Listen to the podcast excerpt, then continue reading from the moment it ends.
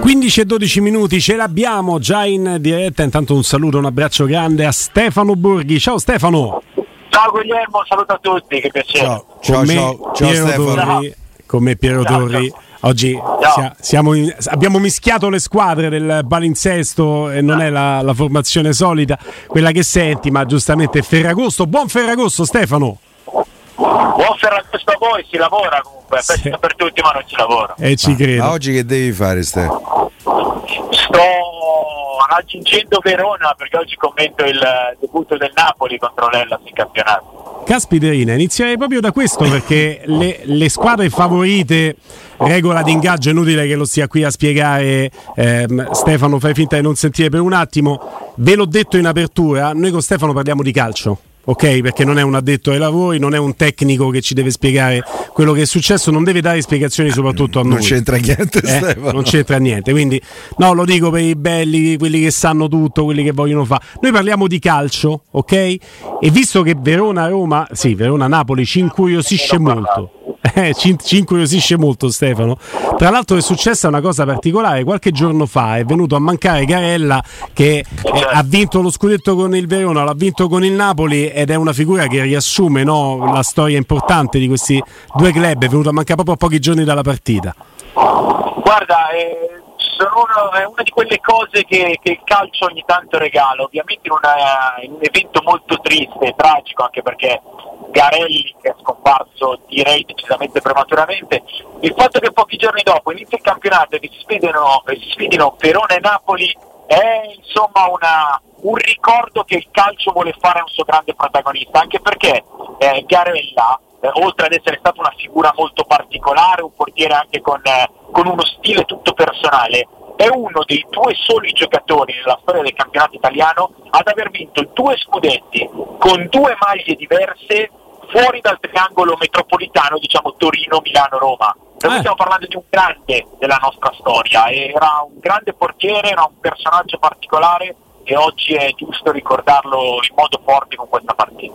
Bello questo riferimento al triangolo metropolitano. Sì, Ovviamente, a- purtroppo Torino e Milano hanno vinto To- più di Torino e Milano, cioè Roma è, è un po' un- una forzatura inserirla perché per esempio Mancini Roberto l'ha vinto con Sandoria e Lazio per Sì, dire. però se ci menti anche- se con ci- Roma e Sandoria Però se ci menti anche Mancini, Vierkovud, diventano di più i giocatori che hanno vinto due scudetti in dimensioni differenti e l'unicità di, di Garella è proprio quella di essere uno dei due che ha vinto in un contesto proprio fuori da questo eh, triangolo metropolitano. Comunque, se noi togliamo le due squadre di Milano, le due squadre di Torino, le due squadre di Roma, gli scudetti disponibili sono decisamente pochi.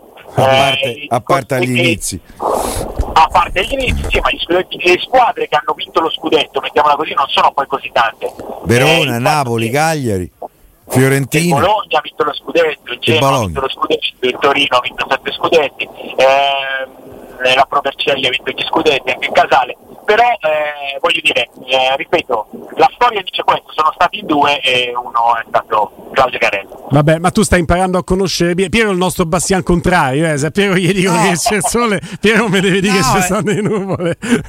a me fa piacere che Roma, eh, in particolare della Roma, sia inserita eh, insomma nel triangolo, ma in realtà il triangolo, cioè è più che un triangolo, è, Eh, beh, sì, diciamo che sono una 100 coppia. km fra Torino Eh, e Milano. Hanno vinto il spartiti da- 75% dei scudetti che si sono assegnati, eh, 3 Purtroppo- su 4. Purtroppo sì, purtroppo, purtroppo sì. E dal punto di vista eh, tecnico, che valori esprimerà la partita eh, tra Verona e Napoli? Ci sembra essere una sproporzione perché è vero che si sono indebolite, indebolite entrambe, ma probabilmente il Verona è quello che ha perso di più. Mi interessa sapere la tua.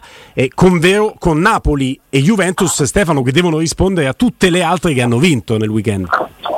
Sì, sì, sì, è un lunedì, è un lunedì conclusivo di questa prima giornata abbastanza forte perché eh, Juve e Napoli devono rispondere, hanno vinto tutte, chi meglio, chi peggio, ma hanno vinto tutte le, le big diciamo attese, di conseguenza è un risultato sicuramente non obbligato ma un risultato richiesto. E secondo me un fattore che accomuna Verona e Napoli è il fatto di iniziare una nuova era, iniziare un nuovo progetto. perché eh, così ha detto Spalletti, ma così ha dimostrato anche Ti sentiamo un po' male Stefano, ti sentiamo un pochino male adesso. Adesso per niente. Adesso per niente, probabilmente perché sta cercando di... Aspetta che miglioriamo, aspetta che miglioriamo. Perché io sono in viaggio, che Sì. sto raggiungendo Verona, quindi ci sono dei punti, ma adesso la risolviamo, vedrete che, che recuperiamo un collegamento pulito. No, stavo, stavo dicendo questo, eh, che ehm, il Napoli inizia, inizia indubbiamente una nuova era, eh, ha perso dei punti di riferimento totali, eh, Koulibaly, eh, Mertens, Insigne, Ospina, non è stato convocato Fabian Ruiz ufficialmente per eh, un affaticamento, però anche sarà molto in uscita. È un Napoli che inizia una pagina nuova, che punta forte sul, sul suo numero 9 Osimhen e che punta anche a far conoscere questi, questi volti nuovi che sono già arrivati e che arriveranno nelle prossime settimane. L'Ellas invece mi sembra un pochino più indietro, diciamo, nel senso che eh, a sua volta ha perso tutti i riferimenti degli ultimi tre straordinari anni, perché eh, è andato via l'allenatore Tudor, è andato via il DS D'Amico, è andato via Simeone, è andato via Caprari, eh, è andato via Casale, eh, oggi forse addirittura Barak partirà ancora dalla panchina come è già successo in Coppa Italia. Una squadra che sta cercando un po' di reinventarsi e, a giudicare dall'1 a 4 che ha preso dal Bari nella prima uscita in Coppa, insomma. Mi sembra decisamente meno forte di quello, di quello dell'anno scorso. Il Perché Verona. L'anno scorso, l'anno scorso ha fatto una stagione veramente sorprendente. Il Verona era partito in zero punti dopo tre partite. Sì. Era andato via Juric, si parlava di ridimensionamento, è arrivato Tudor, sono arrivati noni col quinto attacco del campionato, è stato veramente qualcosa di, di incredibile. Eh, quest'anno mi sembra un po' più difficile, si parla già di pressione su Cioffi, eh, però anche questo è un po' figlio del, del- cioè, di questo tempo un po' assurdo che stiamo passando perché eh, l'Ellas è chiaramente una squadra molto incompleta. Eh, ha rivisitato l'attacco perdendo i suoi due principali, prendendo dei giocatori nuovi, l'ha rivisitato, ma ci sono altri reparti molto molto sguarniti. Mm, mm. Ma davanti il Verona c'ha Lasagna che ha preso Diuricic, mi pare. Ha preso Juric, ha preso Giur- Piccoli che è un attaccante giovane interessante, ehm, ha preso Henry che che Ah, è sì, sì, quello del Venezia. dal, dal Venezia, eh, per cui l'attacco è stato un po' rivisitato, certo, perdi Simeone che ha fatto 17 gol e Caprari che è stata una delle sensazioni del campionato e vai a fare un po' di scommesse, però io guardo soprattutto al, magari al reparto arretrato eh, dove è andato via Casale, oggi infortunato Ciccherini, eh, bisogna rafforzare magari un po' con, con Amione eh, e, anche, e anche in mezzo al campo, Veloso oggi è squalificato, eh, Baracca questa posizione un pochino sospesa, c'è anche il cambio di sistema di gioco, insomma cambiate tante cose. Ma pensi E- che Baracche lo possano vendere? No, non lo so, eh, come sai non, non sono uno dentro le cose del mercato, però eh, Barak l'anno scorso ha fatto la stagione più importante della sua carriera. Direi proprio di sì. Inizia, inizia la stagione in Coppa Italia, va in panchina ed entra anche Maluccio. Inizia la stagione in campionato, non ho le formazioni ufficiali ovviamente, però mh, eh, si, si annusa la possibilità che vada ancora in panchina e potrebbe esserci qualcosa sotto, potrebbe esserci anche semplicemente un discorso di, di condizione, eh, perché siamo a Ferragosto. Mm. E, e anche il cambio di sistema di gioco di Cioffi influisce un filo, perché dal 3-4-2-1 di Juric Tudor si passa a un 3-5-2 dove Baracca dovrebbe andare a fare la mezzala. Eh, e lui ha fatto queste stagioni straordinarie giocando da trequartista un po' esterno da destra rientrando sul sinistro eh, che ha un ruolo differente anche se sembra non cambiare molto sul campo ma cambia in realtà tanto. Chiaro. Facciamo un passo indietro, Stefano. Andiamo nel, nel weekend, lasciando da parte poi quello che sarà tra oggi pomeriggio e stasera Napoli e eh, Juventus. E focus soprattutto sulla Roma. Eh, devo dire che il valore di non subire gol, soprattutto quando vinci di misura, è un valore totale. Certo è che la Roma di gol ne poteva fare anche 3-4 tranquillamente. Sì, sì, sì, ma il non subire gol, ma non subire neanche occasioni fondamentalmente. Ricordo solo quella parata di Rui Patricio su un tiro da lontano improvviso per il resto.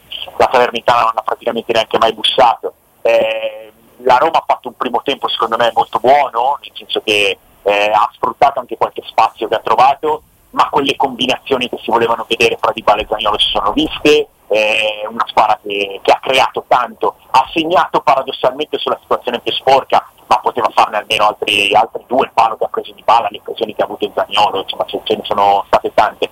Nel secondo tempo i ritmi sono calati ulteriormente eh, e questo è un discorso fisiologico, però ancora eh, altre occasioni, la palla di Carza fa alla fine per fare 2-0, io penso che, che possa essere archiviato come buono il debutto della Roma, anche se chiaramente è un primo passo e, e ci sono delle, delle, cose da sviluppare. A me ha colpito un po' eh, ieri alla fine della partita vedere le statistiche vedere il 49% di possesso palla. Ci ha colpito nella misura in cui penso che sia un aspetto da segnalare. Eh, la Roma eh, quest'anno ha le potenzialità e credo anche la voglia, per non dire gli obiettivi, di alzare ulteriormente la sticella, deve competere per i primi quattro posti, vuole, vuole fare un campionato protagonista, deve per questo superare quello che è stato un po' il complesso dei big match delle ultime stagioni e per crescere in questo senso devi crescere a livello di predominio nella partita, la palla deve essere tua. Eh, questa è una cosa che, che, la Roma deve sviluppare, non ha fatto parte propriamente del gioco della passata stagione, con gli interpreti di quest'anno, quando è Zaniolo, quando è Dybala, eh, quando hai eh, questa gente Pellegrini, eh, la palla deve essere tua, la palla deve girare fra, fra di loro e, e, devi comandare la partita. E questo è un, è un lavoro che mi aspetto che, che si faccia e che si veda nei prossimi tempi. Ma sai Stefano, io penso che sia quasi una scelta. L'anno scorso a metà campionato, quando secondo me Mourinho ha preso atto che se provava a fare la partita prendeva più gol, ha lavorato molto sulla fase difensiva, si è messo in campo eh, dicendo agli avversari vieni avanti te e non aggiungo cretino e, e poi è ripartito perché c'ha dei giocatori che poi vanno in verticale, arrivano in porta eh, Zaniolo e uno e va dritto per dritto per la porta, con tre passaggi vuole arrivare in porta. Io credo che sia una scelta. Nella parte finale di ieri, secondo me, nei 20 quando ha fatto entrare Wainaldum e Matic, ha tenuto il pallone a Roma perché ha gestito la partita. Però, però la, l'idea è diversa. Non ha avuto la supremazia del possesso palla e l'anno scorso, come dici tu, con questo tipo di, di atteggiamento e di strategia la classifica del campionato non è stata una classifica così esaltante. Io eh, ma meglio che... la seconda parte della prima? Eh? Sì, sì, certo. Però io credo che nel percorso di crescita di una squadra che mette dentro anche questo tipo di valori tecnici debba esserci una crescita del predominio della partita, perché nel calcio di oggi ne vedo poche di squadre che, che vincono senza, senza, dominare la partita, che vincono i trofei, che vincono i campionati soprattutto, che arrivano in alto. Quindi penso che questo sia un, un obiettivo, una cosa da fare. Poi, è il lavoro da fare, sì. Certo, ci sono anche esempi di squadre estremamente dirette che, che non, non, avevano eh, questa necessità e che sono arrivate a vincere, però, però io credo che questo sia un lavoro, un lavoro utile. Ecco Stefano, eh, in un calcio in cui contano sempre di più i dettagli è tutt'altro che un dettaglio avere un portiere affidabile, la giornata di campionato numero uno passa agli annali anche per le gaffe dei portieri, perché tutti abbiamo negli occhi Radu, ma eh, ci diceva il direttore Mario Sconcerti anche Gollini subisce un gol che non si deve subire e Maximiano della Lazio si fa espellere. Una, una, una sciocchezza enorme, forse più grave concettualmente di quella di Radu. No, secondo me l'errore più grave purtroppo è quello di Radu. Fammi dire che, insomma, un po' perché nei miei anni da calciatore ho giocato spesso in porta e quindi ho sempre un occhio di riguardo per la categoria. Un po' per, proprio per i tre personaggi mi dispiace molto. L'errore più grave è quello di Radu, eh, che secondo me o non ha capito bene dove era o ha cercato di completare quella che era stata una prestazione molto buona senza concedere l'ultimo calcio d'angolo, ma l'ha fatta veramente grossa. Insomma, l'ultima volta che l'avevamo visto in campo ci ricordiamo cosa aveva combinato sempre eh, alla sì, fine. sì. È un peccato perché secondo me è un buon portiere. Lo stesso discorso lo faccio anche sugli altri due. Maximiano ha avuto un debutto veramente orribile, eh, ha fatto una, una sciocchezza enorme, enorme però non vogliamolo, io l'ho seguito molto Maximiano in questi anni, specialmente l'anno scorso in Liga, e per me è, un portiere che, che, vale, che vale. ha iniziato come peggio non avrebbe potuto, mm. eh, però eh, spero che abbia la possibilità di, di, dimostrare. E lo stesso vale per Gollini, che è un ragazzo che è rientrato in Italia, che è un ragazzo che insomma, non è riuscito a centrare la grande occasione del passaggio a Tottenham, ma è un buon portiere, è un buon portiere. Per cui beh, diciamo che è stato insomma, ferragosto anche per loro, però eh, sono, eh, sono, tre elementi che, che, hanno la possibilità di dimostrare il loro valore, ma devono farlo subito visto che hanno iniziato molto male. È così, no? personalmente mi auguro che, che, che, Radu non diventi Yashin nella prossima partita perché sarà Roma Cremonese. Però, insomma. Eh, ma te, te, Stefano, a memoria, ti ricordi una squadra che ha cominciato uh, un campionato con due trasferte consecutive come eh, la Cremonese? Io francamente non ricordo. No, ma c'era, qua credo che ci sia un problema anche legato alla messa a punto dello stadio, Mm. perché la Cremonese ha dovuto fare dei lavori per adeguare lo Zini, tant'è che si parlava del fatto che potesse giocare la prima in casa, che sarà la terza giornata contro il Torino a Cesena, e invece da, da quello che ho capito riusciranno Giocano. a giocare a Cremona, è giusto così, perché è una, è una piazza anche vintage che torna in Serie A ed è giusto che lo faccia a casa sua. Per cui Mm. penso che queste due trasferte siano dovute a questo fatto. In Spagna, ad esempio, è capitato spesso negli ultimi anni eh, che le La- squadre, la anche trasferta. Madrid quando è inaugurato il Metropolitano, il Real Madrid quando stava facendo il Bernabeu, eh, che le squadre giocassero magari anche le prime tre di campionato fuori, fuori casa. Tanto adesso abbiamo il calendario simmetrico e tutto si va. A, Ah, te pia- a te piace Stefano? A me no, te lo dico con molta Ma a, me non franchezza. fa, a, a- a me non fa grandi differenze, se vi dico la verità. Poi si può andare a fare un'analisi minuziosa, ma io sono dell'idea che conti molto chi affronti all'inizio nelle prime giornate e chi affronti alla fine. Eh, poi quello che succede in mezzo, ma a me non fa veramente nessuna, nessuna differenza il calendario simmetrico o asimmetrico. È molto importante, l'unica cosa che guardo quando, quando c'è il sorteggio dei calendari è l'inizio, la prima giornata, anche perché è estate e penso a dove andrò, e soprattutto le ultime quattro perché, perché lì cambia molto affrontare squadre che lottano per degli obiettivi Se c'hanno con le- squadre che sono certo. un, po più, un po' più appagate. È indubbio che il calendario, ma in, in generale am- ampliando no, l'orizzonte de- del- della visuale, il momento in cui affronti una squadra è, è molto importante, incide, è quel fattore che però ti incide al pari di uno stato di forma entusiasmante di un calciatore piuttosto che di un altro.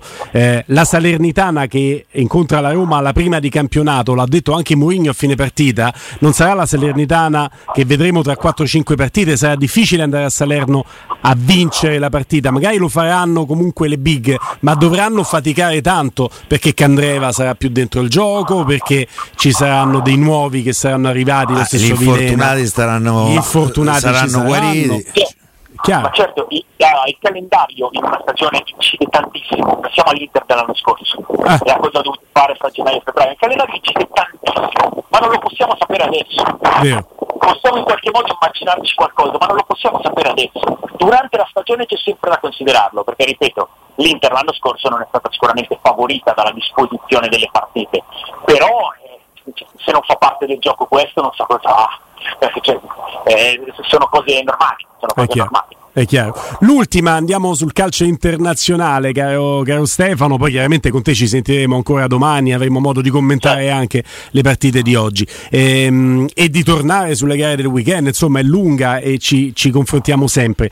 Però non posso non chiederti del siparietto che c'è stato a fine partita. Tottenham Chelsea tra Tuchel e Conte cioè, a un certo punto ho pensato mo se la danno una capocciata mo, mo parte Eh, Siparietto è un po' eufemistico, ti dico, è stata una cosa da saloon quasi, Sì. eh, a due riprese, ma eh, guarda, ho avuto un pensiero duplice. Eh, se da una parte penso che l'allenatore eh, debba magari avere una, un aplomb un po' differente perché l'allenatore, dall'altra mi sono fatto delle belle risate, ho pensato che un po' di sano agonismo, un po' di, un po' di sangue, un po' di, eh, di nervi su un campo da calcio non siano fuori posto. Eh, credo anche che siano cose che poi si, si esauriscono velocemente. Sono molto curioso di vedere quando si incontreranno, questo sì, eh, però eh, sono proprio cose di campo. Ma proprio te cose posso di dire campo. Stefano, a me Conte non ha stupito, Tuchel un po' sì mi ha stupito. Ma, ma a me neanche tanto Tuchel, perché se lo guardi bene, se conosci la sua storia, non è propriamente un freddo, eh, non è un tranquillone, è uno che, che, che di scatti durante la partita ne, ne ha parecchi. Ti ricordi quando si era fatto, si era fatto male che andava in panchina col tutore, Sì. doveva anche sedersi, Sì, no? Ogni sì. tanto perdeva, la calma anche lui. Per cui no, no, no, ci sta che, che- che abbiano fatto scintille loro due. Ecco, non, non vedrei Ancelotti ad esempio questi No. panni, ma e Tuchel sicuramente sì. No, no, Ancelotti di ieri sera, tra parentesi, ne ha fatta un'altra delle sue. eh. Perdeva ad Almeria, ha pareggiato, gli danno una punizione a quarto d'ora alla fine, cambio dentro Alaba per tirare la punizione, sinistro all'incrocio, Madrid finisce la partita. mamma mia comunque lui è Re Mida quello che tocca diventa oro incredibile Un'altra capoccia. eh, eh, no, è uno dei più grandi allenatori della storia del calcio, di questo sono, sono assolutamente convinto. e pensa come era stato bollato all'inizio nel calcio il mondo è strano il calcio ancora di Sì, più ma non solo all'inizio, anche, anche altri passaggi, ma parte. A, Il a calcio è Napoli. tutti parlano e, e poi il pallone rotola e comanda lui. il pallone rotola, quello che succederà sul campo di Verona ce lo racconti te tra poco. Grazie Stefano Borghi, ti abbraccio. Ciao, ciao Stefano, buon lavoro.